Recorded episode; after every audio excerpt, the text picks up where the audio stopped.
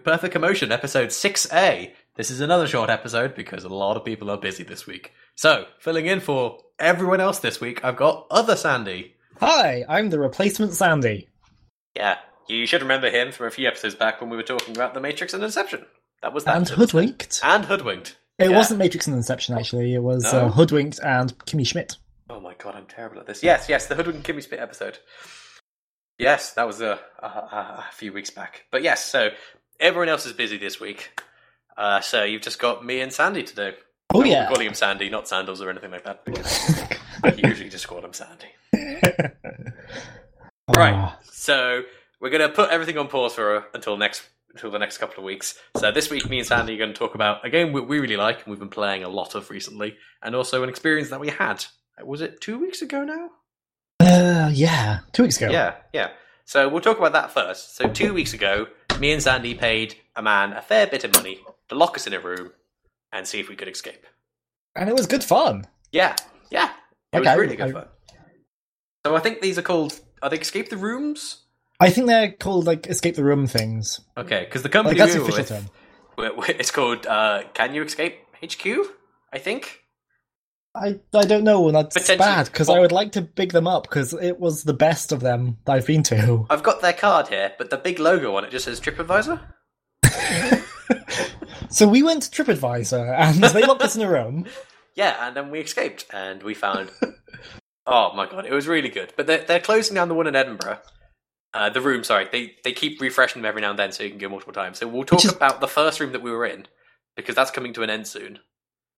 Yeah, I was Um, about to say, We'll briefly I talk about the second one without spoiling anything. yeah, I didn't say in, like, the pre-talk, but are we talking about spoilers for the rooms? Uh, no, I think for the for the first room that we went in, I think it's fine because they're going to be closing it down. Okay.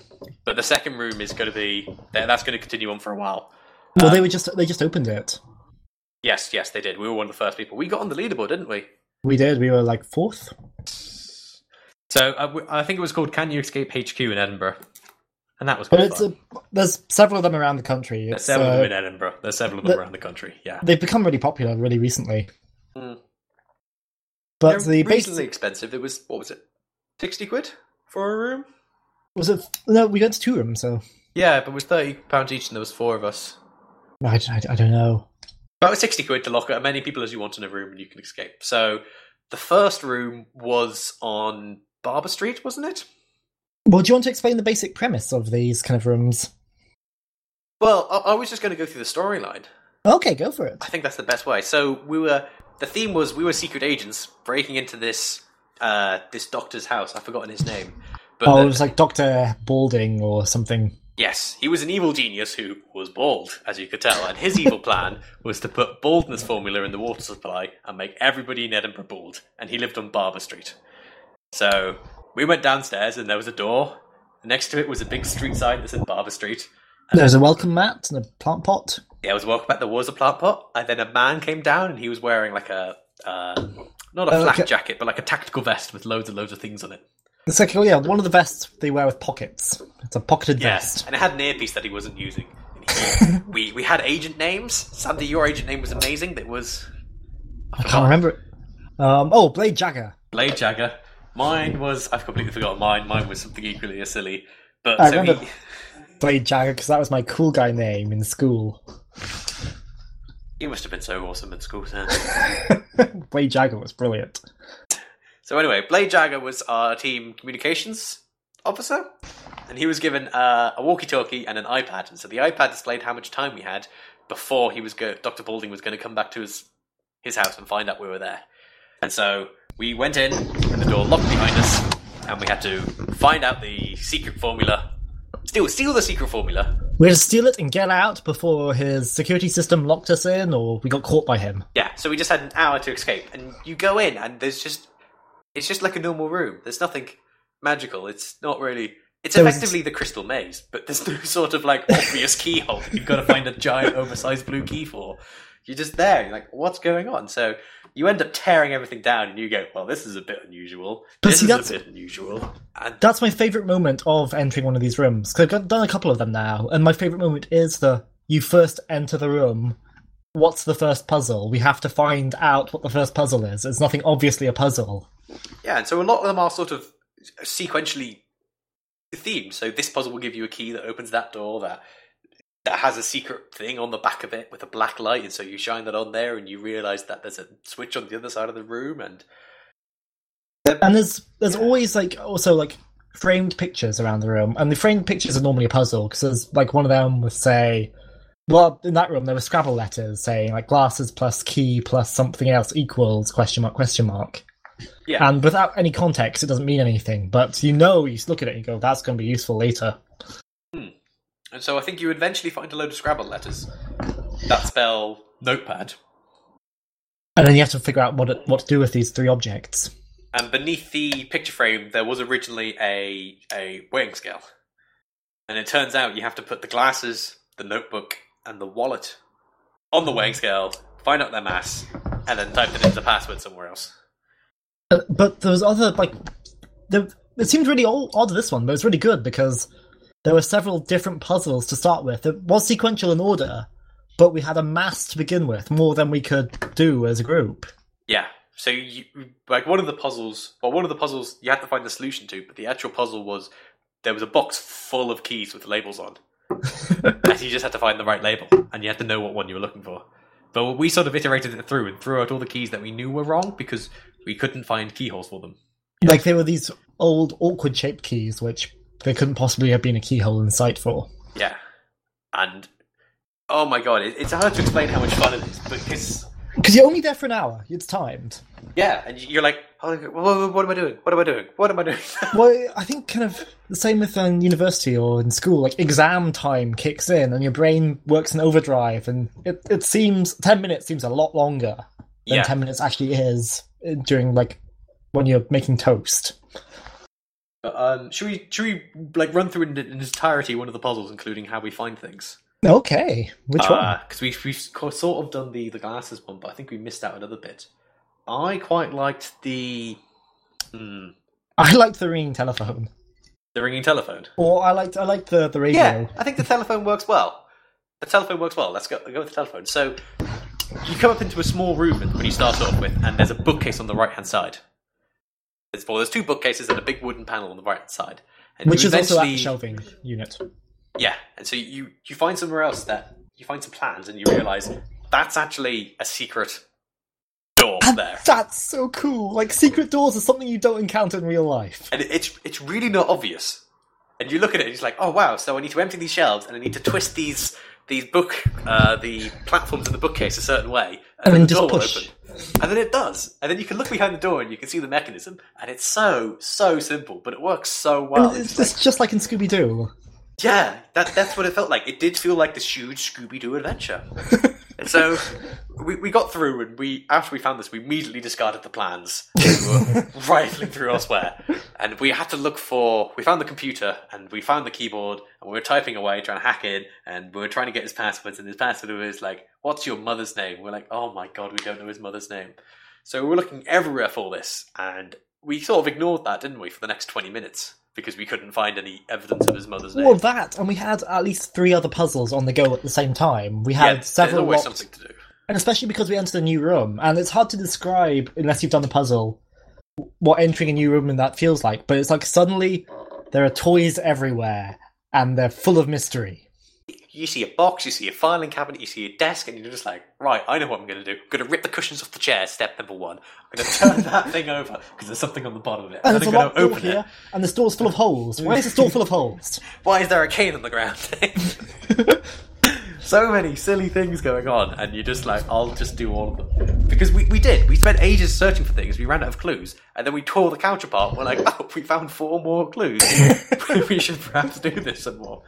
Um, and we, we've learned actually that you always need to check beneath something because we, we messed that up twice. Also, the classic thing is check the book, the books, because there's always something in the books. Hmm. So anyway, so we And this is what we said going in. We said like, we're, number one thing, ransack the books.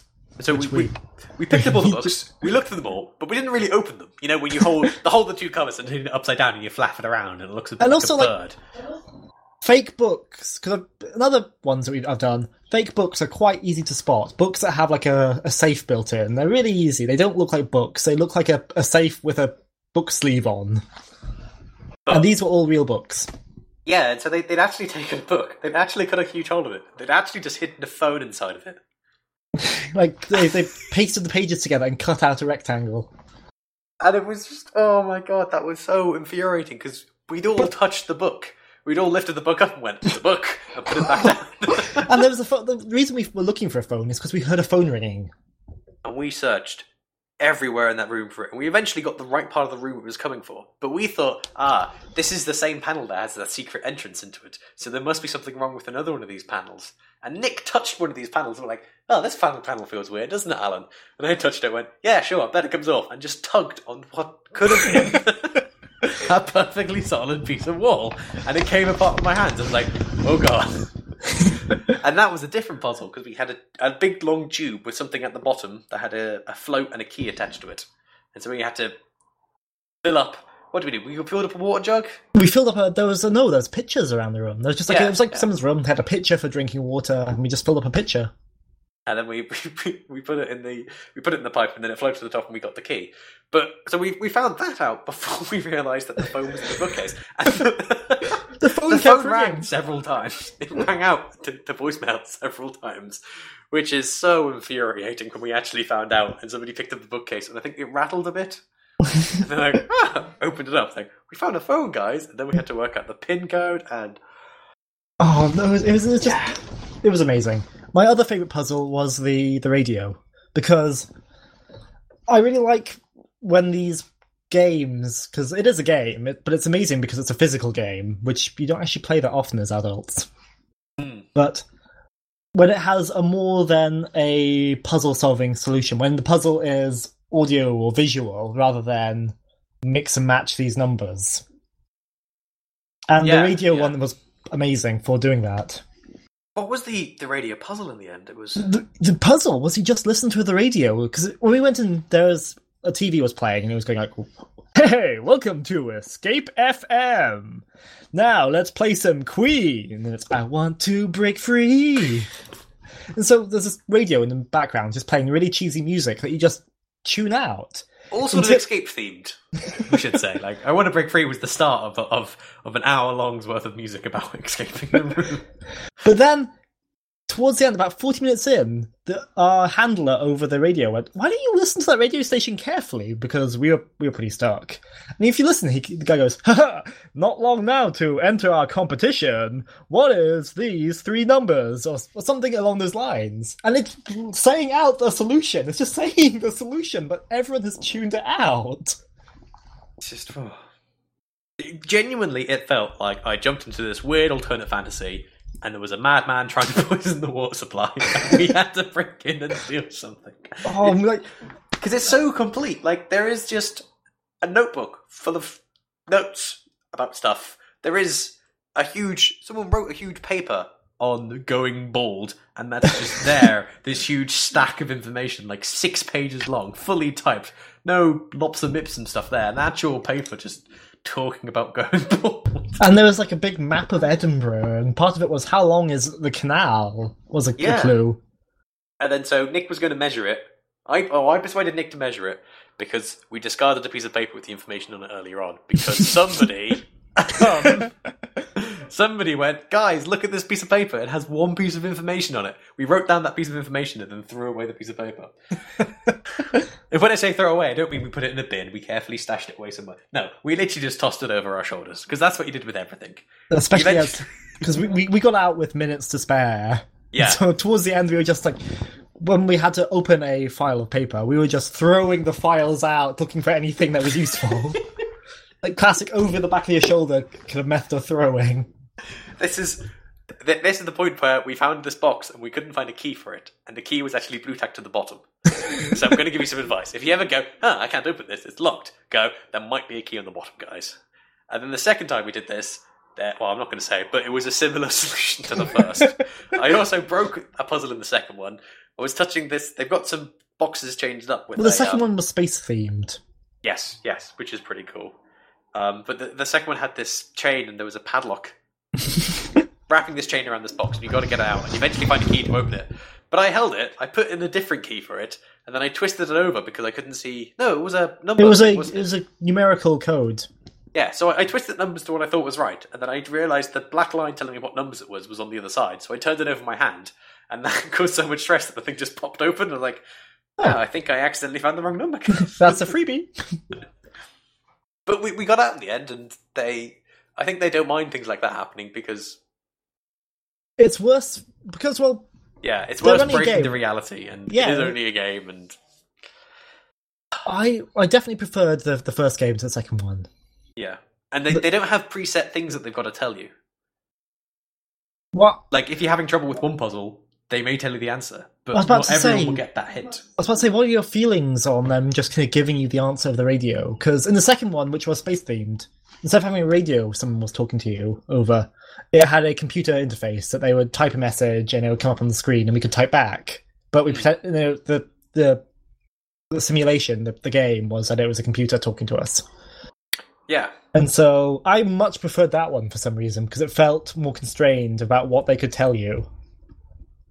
Because it felt Yeah. a bit cheap when they were going like, "Oh, why don't you, uh, why don't you do this thing? Like, why don't you drink the water?" Or I think it, it it worked out okay. I think. Um, I think we were just being because there are times when you just go you, you you go almost blind to some things, like you ignore it. Your brain goes, "This is part of the background," like we did with the book and the radio. and the radio.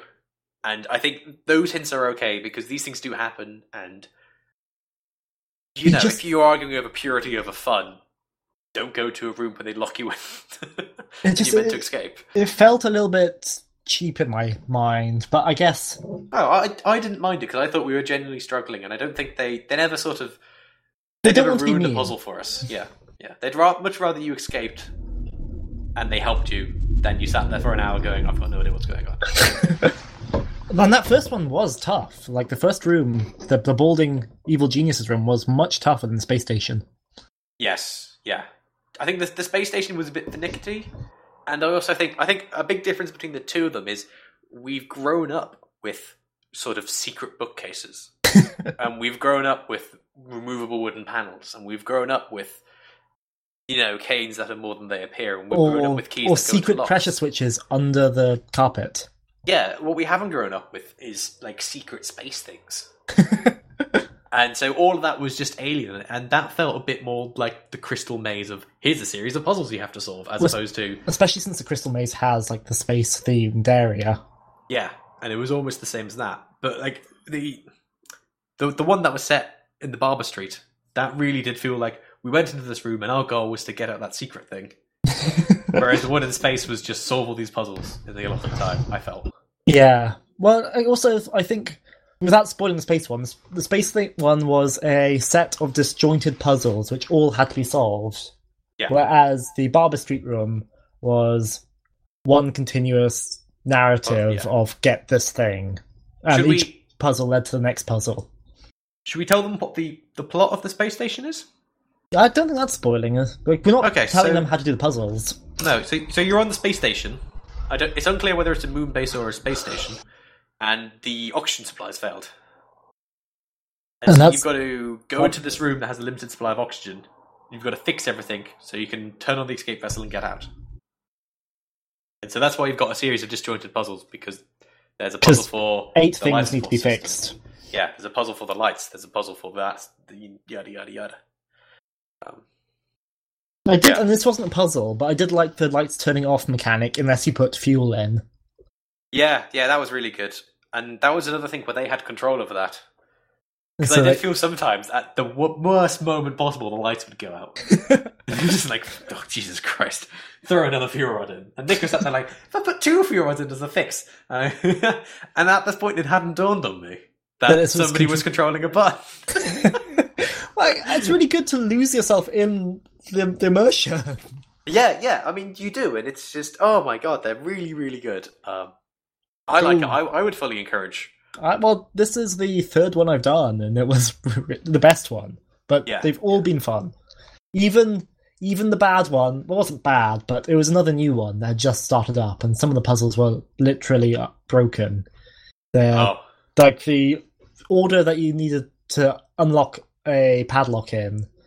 The numbers were jumbled up, so you couldn't physically unlock it. oh, joyous. But even that one was fun.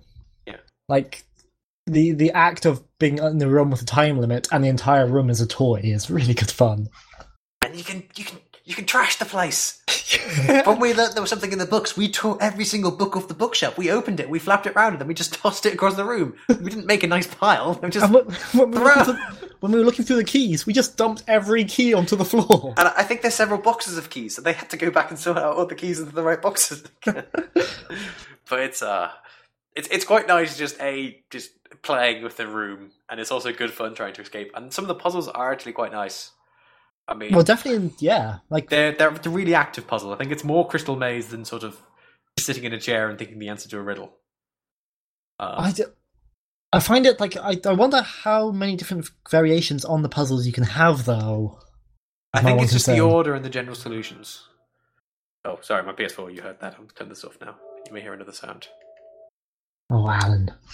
Well, my PS4 was on. I had to turn it off. Otherwise, he was going to. He's the type of person who keeps joining different parties a lot, and so I was going to get another hundred of them. I edited it out. I edited it out. But um, yeah, it was good fun. I uh, I would. It's really good fun to have a physical game because as adults you don't play physical games unless it's in the bedroom. but no, seriously, you don't play like you don't go outside and play tag. yeah, yeah. You don't trash a room because trashing a room is fun. I would Unless- almost recommend it to anybody. I would say it's a little pricey. I think. But I think it's, it's As definitely as worth it to do it once. But as a group, Yeah. it becomes quite cheap. If you send six of you in, that's a tenner for an hour. Um, and it's comically good fun. And you never have to do it again. And I think a lot, I think a lot about how fun it is really depends on how well it's been organized. Yeah, yeah. Like that one in the the the Balding Evil Geniuses one. That one, I think, if we weren't in a group our size, would have been a lot more difficult. Yeah, there are definitely there were definitely puzzles that you needed two people to do, potentially three. And I Uh, think just maybe even four because they're several on the go at the same time. yeah, yeah. If you if yeah, that's I think big advantage for that one. You could do multiple things. Because that's a problem I've encountered in other rooms is the fact that because there's only one puzzle on the go at a time, some people are just standing around thinking but not really participating because they've got nothing to do. Yeah, I, I think that was the weakness of the space one. Although there was lots to do, you couldn't really have more than two things going on at once because you needed communication between people, Yeah, and so you can't really have two people shouting weird obstruct weird uh, instructions at each other. That just doesn't work. So um, but d- definitely go do them. They are they amazing. are they are fun. really good fun. I had loads of fun, and we did two. Escape the room. that was good fun. Well, this one's called "Can You Escape HQ." If you're in But Edinburgh, I- go do that. They're on TripAdvisor apparently. Maybe they're owned by TripAdvisor. We don't know. We can't tell at this point in time. Um, yeah, they, they're, they're great fun. Yeah, try and beat what was her name? Ghost Butts? Ghost butts. Try and beat Ghost Butts in the space room. We were fourth. We might be off the leaderboard now. There are two in Edinburgh. Yeah, there are Two two. different companies that do it, At and they're both two. good. Like I can recommend both of them. Yeah. Go do those things. They're good fun. Right, should we move on and talk about Let's move on. Bloodborne? Another game with a good sense of physicality has a segue. Uh, sure. Let's go with that. Oh, this is home. Oh. Hey, also, You're wearing headphones, aren't you? I am wearing headphones. Yes. Oh, okay. Okay. So Bloodborne. Oh yeah, Bloodborne. So, hmm, what's the best way to describe Bloodborne? Uh, Demon Souls three? No, Demon Souls four. I think it's probably the best way to describe it. Yes, it's a it's an action RPG from FromSoftware. That's a weird name. I wonder if they ever thought about that. But it's it's the next one in the iteration, and it's it's very different from the Souls games in a lot of ways, but it's also very similar. So it keeps the same sort of general pace of you can die, you can lose everything, but as things won't surprise you. Like things will jump out of corridors and kill you, but the next time you know there's a thing down that corridor, and it won't get you. You'll know it's time, so knowledge and exploration is rewarded. Yeah, yeah. Um, it's different in that it tries to limit the number of playstyles that you have. 'Cause I think I, I played uh, Dark Souls 1, and it's very intimidating at first. You have 10 different stats, and I've got no idea what any of these do, and they're named really obtusely. You have a humanity Poise. meter, for God's sake. There's poise. What does There's- point do, Alan? uh, I don't know. and there's a lot to it, but Bloodborne just has a much simpler one. So there's uh, Strength, dexterity, vitality. Uh, Stamina, stamina, arcane, and bloodtinge. and just you can ignore those other those last two. Yeah, but they're even labeled as arcane. Arcane is for magic things. They basically say, don't they? Yeah, And it says blood, tinge is for guns. Well, weapons that use quicksilver bullets, which is guns. guns and flamethrowers mm, and cannons, you know that sort of thing. Um, but I mean, I think it's much simpler in that sense because you know It's you, also- you can get to it and just go. Uh, I need strength for this weapon. I need skill skill for that. I think it's also more simpler and mainstream in the way it does combat because Dark Souls. I haven't played it, but from what I've watched and what I've seen, its combat is a lot more stand still, defend the blow. Now's the time to attack. It's a lot more Yeah. stationary and Yeah. patience based. Um, Whereas Dark Souls, no, sorry, Blood uh, Bloodborne encourages aggression. Yeah, so much so that if you take a hit, you can recover almost all of the health by being aggressive and attacking. So if you take a hit, part of your health bar turns like orange, Well, your health decreases, but it keeps a marker at where it originally was. and you've got a few seconds to deal some damage and get that health back. and then the marker will drop, and the marker is where you can recover your health too. Yeah, I think it's called rally. You can rally your Really? health. Yeah, Huh. because there's a blood gem that ups your rally potential. But also, things are introduced really slowly, which is nice as well, like the mechanics. Yeah, so at the start you don't have any weapons. Well, you, ha- you have. Oh, you don't even, do you? You've got your fists, and they work exactly as everything else. And then you meet a werewolf. That goes And the werewolf. about as well as you expect. I managed to get a few hits off, and I was really annoyed when he killed me. But uh, Yeah, I, I think I was doing quite well against him actually, and then suddenly my face was being eaten. yeah, and then I then I died. Uh, but don't worry, you then wake up in the hunter's dream. 'Cause that sentence makes sense. and then you run along, and little things from the ground give you some. Uh, they give you a cane, an axe, or a saw cleaver. It's a saw cleaver, yeah, Yeah. but the little things from the ground are weird. They are really, really They're like ghost weird. babies. They're ghost babies from the ground, and you start seeing. You've probably seen these before because of how many people die in the beginning. This like red pool on the ground that summons a gravestone if you get near it, and these little tiny weird death babies. Should we call them from now on? Yeah. They're called messengers, but they're really death babies. They're quite creepy. Um, and the, the, loads of these will disappear in front of them. And if you push X on one of these statues, you see this red outline of a person who runs forward and mimes getting eaten by a werewolf. and that's the last second of someone else's life. So you, anyway, you die. You go to the hunter's dream. You pick up one of these weapons. I was an absolute idiot, and I picked up the cane. you Don't went for style cane. over substance. Yeah, but apparently you've got to kill things in this game, so don't go for the cane. But I went for like a big rusty saw on a stick. yeah, there are gen- genuinely legitimate, legitimate good reasons to pick up the cane, but the rest of the weapons do far, far more damage. Like the cane, I've heard is good for groups because it can also be changed into a flail. Yeah, it has a huge AoE potential on it, and I mean AoE is in vertically and horizontally in depth. Because I think the hunter's axe does a lot of damage as long as you hit them with the axe, which obviously can only be in one place at one time. But the whip, you sort of you don't just crack it; you sort of snake it through the air, and you just It, covers a cone in front of you, kind of. Yeah. And uh Jesus Christ, the whip was good. There's a few boss battles for the whip is absolutely amazing, and you can sort of cheese them. If you put a boss on one side of the gravestone and you stand on the other side of the gravestone, you can whip over it. He can't sword slash over it because all his sword slashes start from the bottom and go up. And oh, all his axe slashes do that, and he hits the gravestone and stuns himself for half a second. And you're just happily slashing his face off with a whip. And yes, there are boss battles, like in Demon Souls and Dark Souls. And they are they could be highlights, but they're not my highlights. I think a good boss battle does well. I think some of them poorly orchestrated ones definitely don't feel like a highlight. Well, again, my highlight is exploration. It's just Yeah, so encouraged, is yeah. and it feels like it's a viable thing to do in the game because knowledge is so powerful about what's up and around the ne- next corner that being careful and exploring carefully feels like it's rewarding me. Not with any in-game benefit, but with a, a still a tangible, well, a, a, benefit definitely. Yeah, yeah, like exploring is it's weird. So when you die, you just respawn back at the last lantern you were met and everything else is respawned. So you've got to run through the game again. And that's that's an odd concept. Because you don't want to risk too much, because if you die, you lose all your souls, blood, things, souls. Blood souls, echoes. blood, whatever, money, dosh. It's it's it's money, but it's also experience points. Yeah, so you you level up.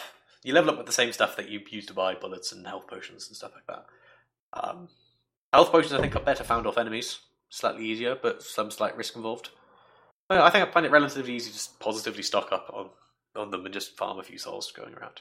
But I definitely found in the first area a good place to farm them. Yeah. Um, it's under the bridge, isn't it? Yeah. Yeah. There's like two big guys that are quite reliable because the big guys always drop their health potions. They always drop two, I think. Yeah. Yeah. But so, so exploring is, is very worthwhile. But there comes And a point where you're like, I have gone so far away, and I have got so many blood things on me. I could go back and I could level up. I don't know if I want to. I don't But- I want to keep going. There could be Yeah, a giant 'cause- surprise around this room. I've come so far and I've done really well, but I've used up all my health potions. You're like, I don't know what to do. I mean, you just like do I push on because I've come so far? Like the next checkpoint could just be around the next corner. Yeah, yeah. I could find a new sword that I want to upgrade and come back again. I don't want to do all that work again because when you do all that work again, you'll be in the exact same situation. But also, when you die, you, you feel that as well. You feel like, oh, now I have to go through that again, and I will go through that again. Yeah, I've got Like, to go through that, and I've got to get to the end, and I've got to not die because if you, if you, when you die, you drop all your blood things on the ground, and enemies can come along and pick it up, and their eyes start glowing evilly. Um, I did. I, see, it took me a while to realize that happened. yeah, then you've got to you've got to go pick up pick them up again, and if you die while they're on the ground or in a bad guy, they vanish forever. So I think I think if you were very zen about that and just accept that when they're gone, they're they're, they're gone. yeah, To use tautology, then it becomes a lot more relaxing. I, I've got myself stuck in this couple of situations where I've run too far into a room and then died. So my So- the lives after that involve me running into the end of the room, Picking up the my blood, and just dragging it closer to the entrance, and then just dying, and I don't care because it's closer to the entrance. And I eventually do this, and it takes me about six times, and I eventually get out the room with all my blood. But because I've had to get to that room in the first place, in the end I end up with like a hundred thousand blood bucks. And I'm like, yes, probably See, not I've the best use that. of my time, but I've done it. So I've, I've always when they've fallen and they've gone, I've just gone. It's really difficult to get. I'll probably die. They've gone from my existence. Those are no longer my blood echoes. Yeah, I've done it with bosses a few times. I've chained them a lot. It's uh, I think Father Gascoigne had never lost blood killing him. That's why it's so much blood after that fight. what What do you think of the the theme? Okay, so the the, Um, hmm, the theme is uh, a weird sort of horror Victorian. Well, it starts off very classic top hats Victorian werewolf. Yeah, especially if you've got a cane. but you start off you're wearing like you're wearing a waistcoat and bracers. Yeah, and trousers and some nice shoes and this weird like executioner's cloak. Not gonna lie, it's a bit weird. Like No, you have to find the executioner's cloak. You start off just wearing like a, a shirt and no, bracers. th- th- and- you've got that weird hood thing on, don't you? uh, maybe. Yeah, it's like a traveler's cloak or something. Oh yeah. And you, um, if you read the description, it says it, you come from out of town. And that's all you know. You wake up on a table inside a clinic, and you're like, "What's going on here?" And you talk to the person in charge of the clinic, and she doesn't know, and she acts surprised that you're even talking to her. Like, "Oh, cheers, thanks," and you got to run away. Oh, then there's that But- werewolf. But then the world gets gradually more and more alien. Yeah. So Like- people start blaming you for things. So well, it's just it's not only that; it's the fact that there's something called the hunt going on, and they're hunting monsters, but they are monsters, and you're unsure what, what your purpose in the world is and, And- what their purpose in the world is. some people seem to be locked up. Some people seem to be outside. There's dogs. There's monsters. There's crows, which are vicious Terrifying. and evil and huge, like a cow shaped, just a cow-sized crow that doesn't have any legs, as far as I can tell. and just leaps at you. Yeah, and sound like dogs. Ah. You will never stop hating them. I thought I would. I thought they'd go away quite quickly because I thought, ah, crows don't really belong anywhere in the city. But no, no, they're everywhere. Uh, I, we, we should say we haven't finished it, so No. uh, we actually we can't talk about it to that sort of final extent of oh, wasn't the storyline great? But the storyline, So far, I'm really enjoying the storyline. it's almost entirely environmental storytelling. So no one's actually told us anything about the storyline. But I'm I'm really really enjoying this. I'm really enjoying the fact that the world is utterly alien, and it's been a while since I've played a game in which the world was completely unknown but yet familiar. Yeah, yeah, it's, it's definitely familiar. As in, it's not some sort of weird alien society where you say hello by throwing coins in each other's faces, but You know the basic rules of society, but do you? because they still exist, there are still horse carriages everywhere. There are still doctors' clinics. There are still houses. There are still. If you go up to someone's window and you can knock on it, and they will talk to you. But it's just like, well, I can't help you? There's a hunt on. Like, okay, what's a hunt? Well, I can't help you. okay, okay, I'll move on here. Um, but people will leave their houses. You can you can shepherd people around to go talk to them, and I think we found the central hub location. I think Yeah, I think that's uh, o- Oedon Chapel it's, it's yeah the chapel with the strange, strangest thing. He seems like a good guy, but he's like a melted. Yeah, man. like stuck on the ground with really long, lanky limbs, and and he's pallid and kind of grey, and I was very tempted to kill him. I saw it. and he, he he speaks he speaks really nicely to you though. Yeah, he's he like, oh, does. "Oh, hi there, welcome to the chapel." You're more than welcome. Tell your friends. okay, I, I will. Thank you. Strange thing on the ground. But But it's really refreshing to play something that different as well, yeah, like both in terms of setting and because I haven't played a game like this before. So yeah, yeah. It's a it's a lovely experience, I even when it's forcing me against a brick wall.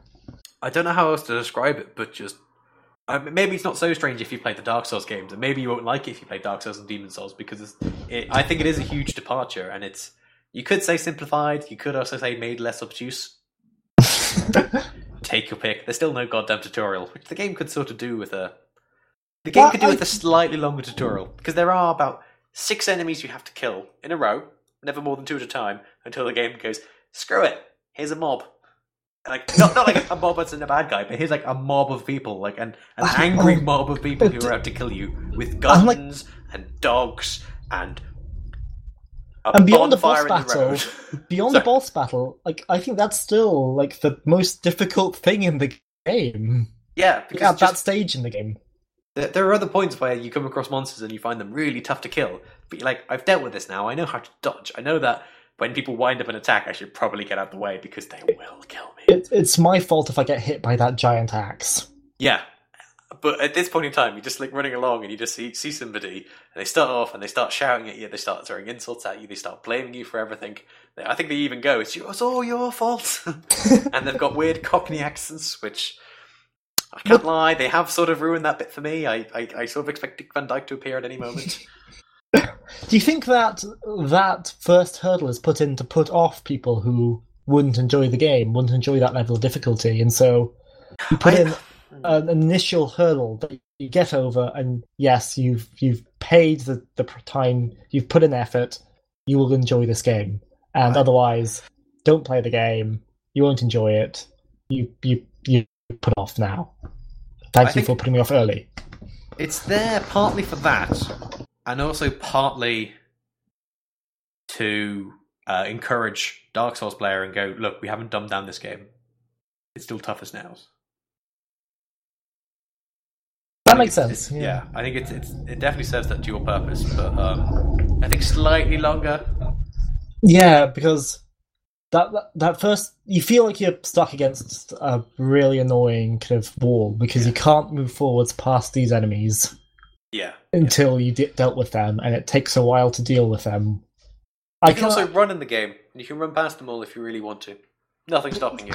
Nothing stopping you except your own mind because they're so deadly and they'll chase you. And You don't realize some of them have guns. You don't realize there are dogs. You don't realize there are crows, and the crows will eat you. And and then there's something in the sa- in that same mob area. There's something pounding against the wall, and you don't know what it is. You can just hear it pounding to be let in. And you, you don't know if it, if they're keeping it out, if it just happens to be on the other side of this wall and is knocking. I I don't know. I was half expecting it to be just like knocking something into the door for for ages, just as that sort of I don't know, environmental storytelling because no one seemed that fussed. There are a lot of people around, and none of them seem terrified that there's a big knocking on a door, which could easily be walked around. And I find that slightly strange, but they're giants. They're notoriously and tend to be a bit stupid in stories like this, don't they?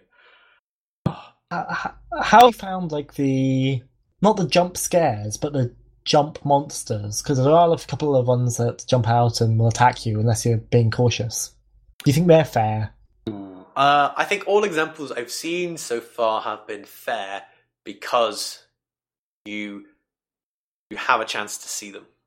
And I, I, I guess the game teaches you quite early on. I guess like Dark Souls. So you know this the the witches that you meet in Hypogean jail. Are they witches? Oh yeah, those things. Yeah, Yeah, they yeah, have the right. most horrible sound effect where they kind of when they die they have this blood curdling scream. Well, it's oh god, it's awful. But um, so you run in this corridor and you see one of them run in front of you. Just in You front of a "Ah, door. I've got something there. What you shouldn't do is walk to this door slowly because there's another one to the right who will just grab you and try and rip your eyeballs out. I thought it was a really terrible animation for slitting your throat. no, they're ripping your eyeballs out. Oh, are they? Because I always assume they're slitting your throat.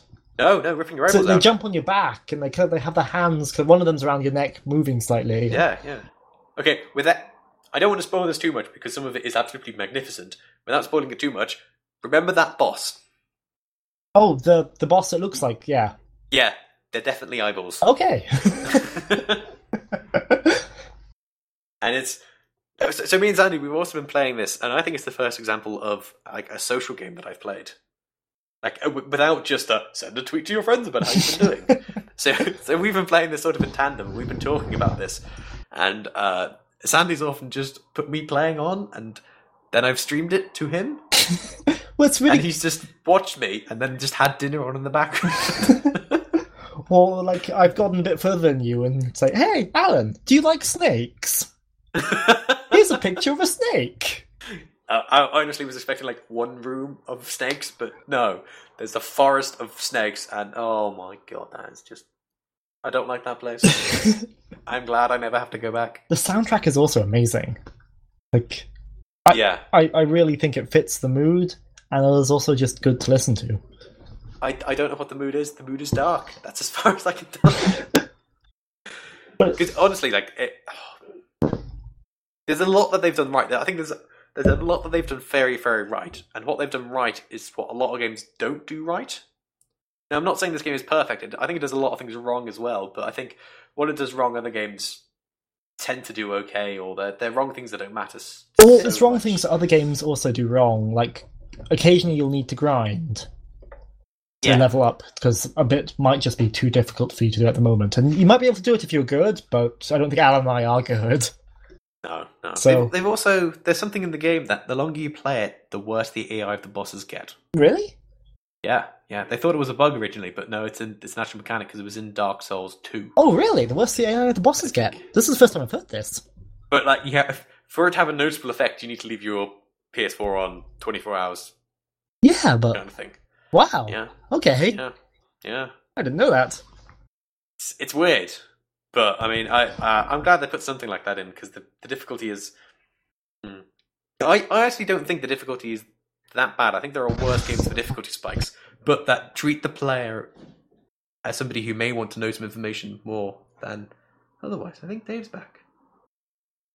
Anyway, but yeah, so what, in Bloodborne, if I can't kill a bat, if I can't kill a boss, I can just go kill a little bad guy, run back to base, let him respawn, go kill him, run back to base, and I can keep doing this ad infinitum. So I can technically become max level in the first area, killing that just one werewolf over and over and over again. But a game like Monster Hunter, like treats you as if you don't know anything and goes, "Okay, here's a tutorial." But genuinely, if I can't kill a Great Jaggi in Monster Hunter, there is no way for me to get better material so that I can kill a Great Jaggi. You'll be stuck at that level until you can. Yeah, I could get some slightly better equi- equipment, but not much better. So I'm genuinely stuck at Monster Hunter if I can't kill a Great Jaggi. And so that's why I don't like people going, oh, I like how this game treats you as an adult. It's like, no, no, this game doesn't treat you as an adult. This game treats you as somebody who has an encyclopedia describing this book. And I think this game is a lot better in the series because there is definitely several wikis about it, which I don't think was terribly true about Demon Souls. I don't know, but the other thing, like you, was, I think relates to that point you're making. The fact that if you can't kill this thing, you're stuck there. I really like the Yeah. fact there's almost always two or three alternate paths that are just completely different branches of the story Yeah, that you can yeah. just follow. And so I'm stuck at this point in this game. I'm going to go do something else now. Yes, yes, yeah. There, there is that, and it, it works well. Um, Because that's happened to me a couple of times. I got stuck on a boss and went, I can't do this boss right now. I'll go explore somewhere else. There are so, some bosses are non-optional, and if you do everything else, you can still get stuck on that. But usually, by the time you come back, you're much higher level, so it's at least easier. Yeah. So or think you've Googled something to see how it is.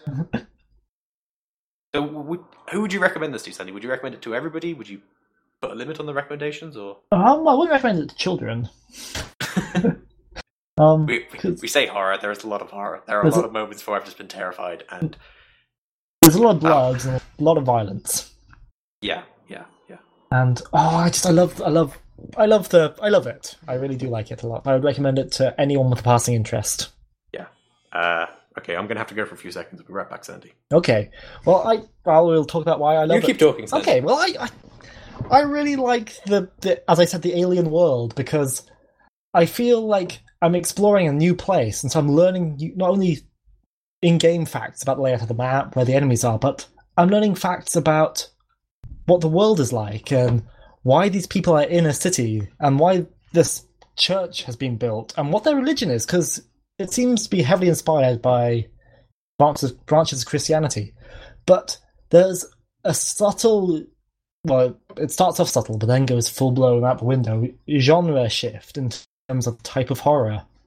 And it's really nice to just go, hmm, I can see this coming.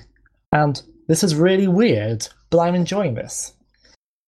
And it's really good. Uh, hard to explain, but I would recommend it to people who like games and who are old enough to play this game. This is the point in the podcast where I insult Alan, and he'll have to listen back to it to edit it out. Alan is farts. Wonder where Alan is. Where is Alan? If this was the Today Show, I think they use the silent dead air in Today Show as a, well, used to in the Cold War as a nuclear warning. So if London had been lost, if there's a certain amount of dead air in the Radio 4 morning show, be a coded signal to nuclear submarines off the coast of Britain to launch at strategic targets. And so I think if we wait long enough, it would count as a nuclear silence launch in that fun fact. Yay! So, uh, Sandy, you've said your piece about what you think about Bloodborne. I think it's hmm, it's an odd game. It's definitely good fun, and it definitely has the feel of being well crafted. I don't think it's for everybody. I think the praise that it's gotten, especially the descriptions of people's praise that it's gotten, is is a bit weird.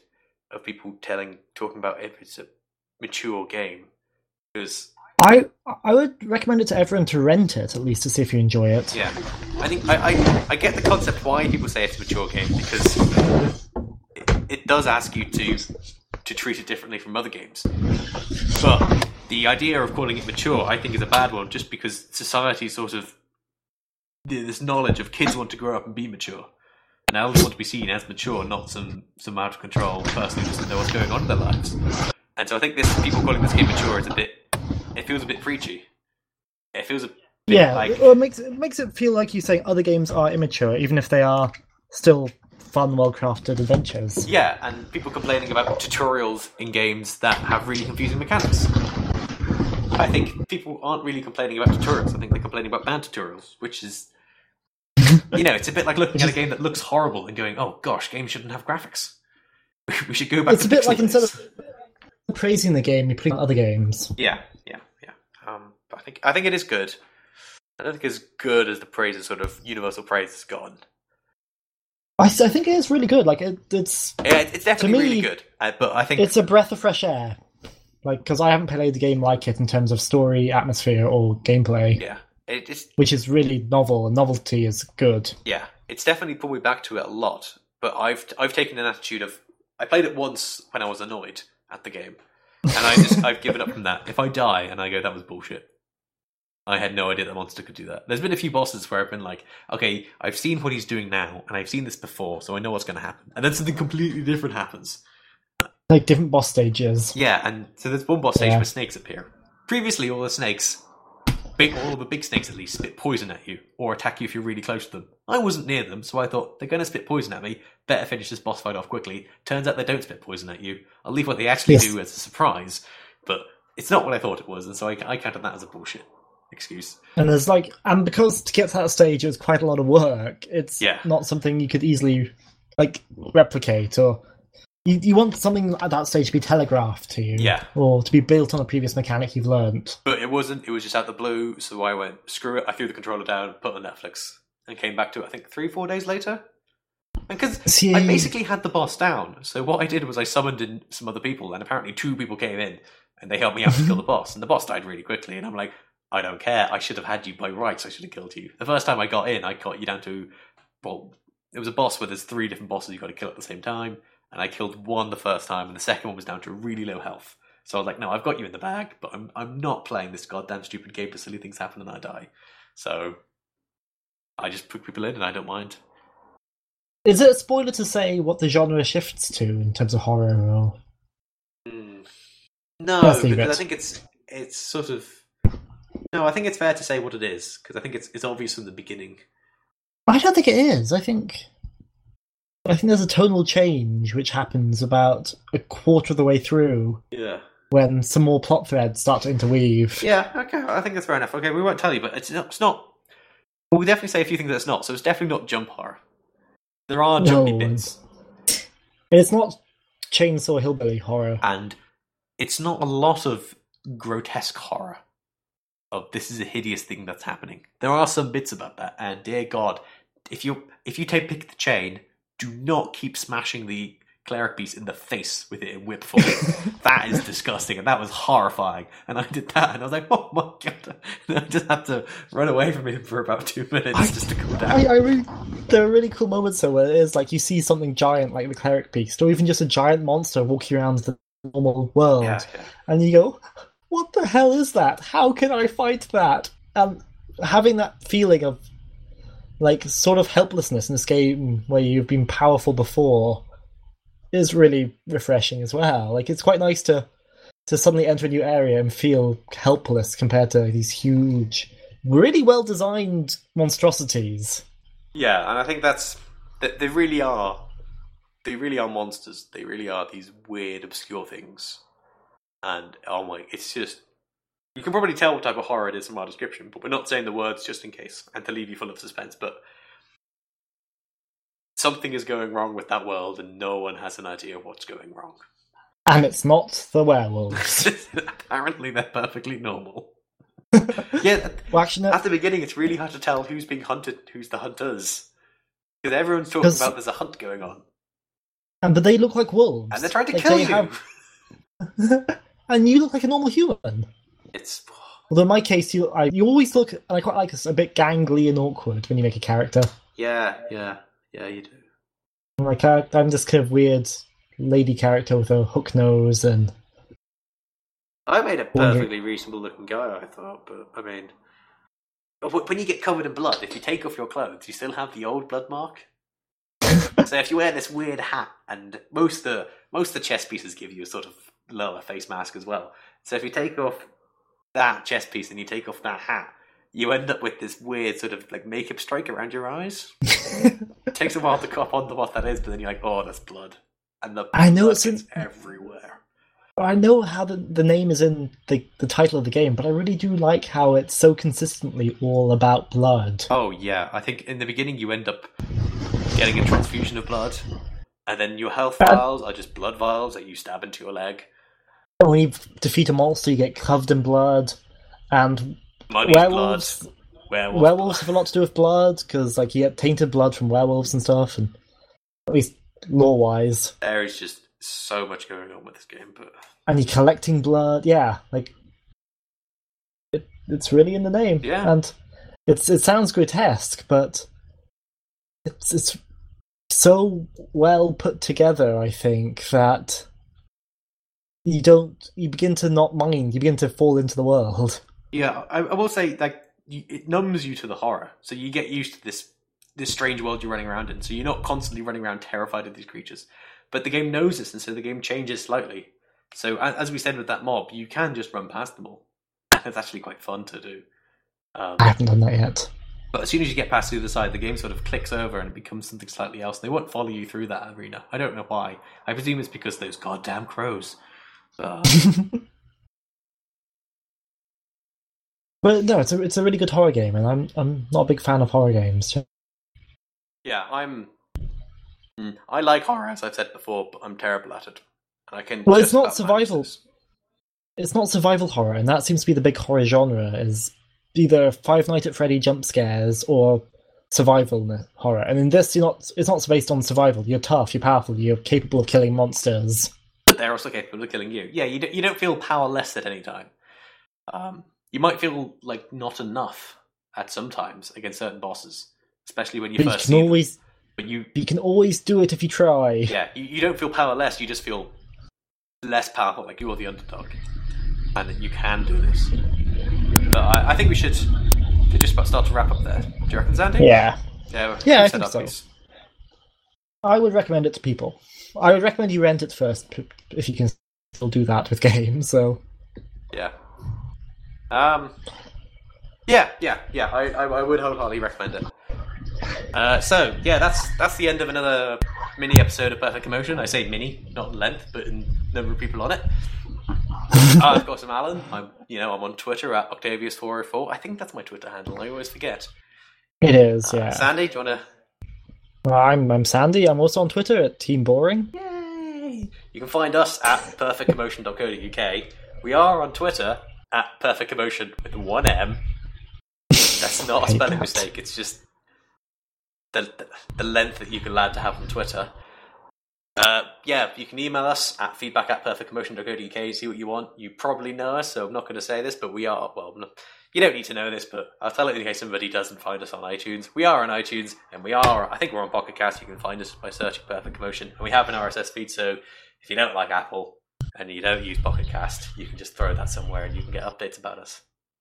So yeah, thanks for listening to this episode of Perfect Commotion, and we'll see you again in about two weeks. And hopefully, Thanks for having me on it. yeah, yeah. Thanks for coming on, Sandy. Hopefully, we'll have other Sandy back on. Hopefully, we'll have Dave, and hopefully, we'll have Nick. All right, bye. Bye. That was fun.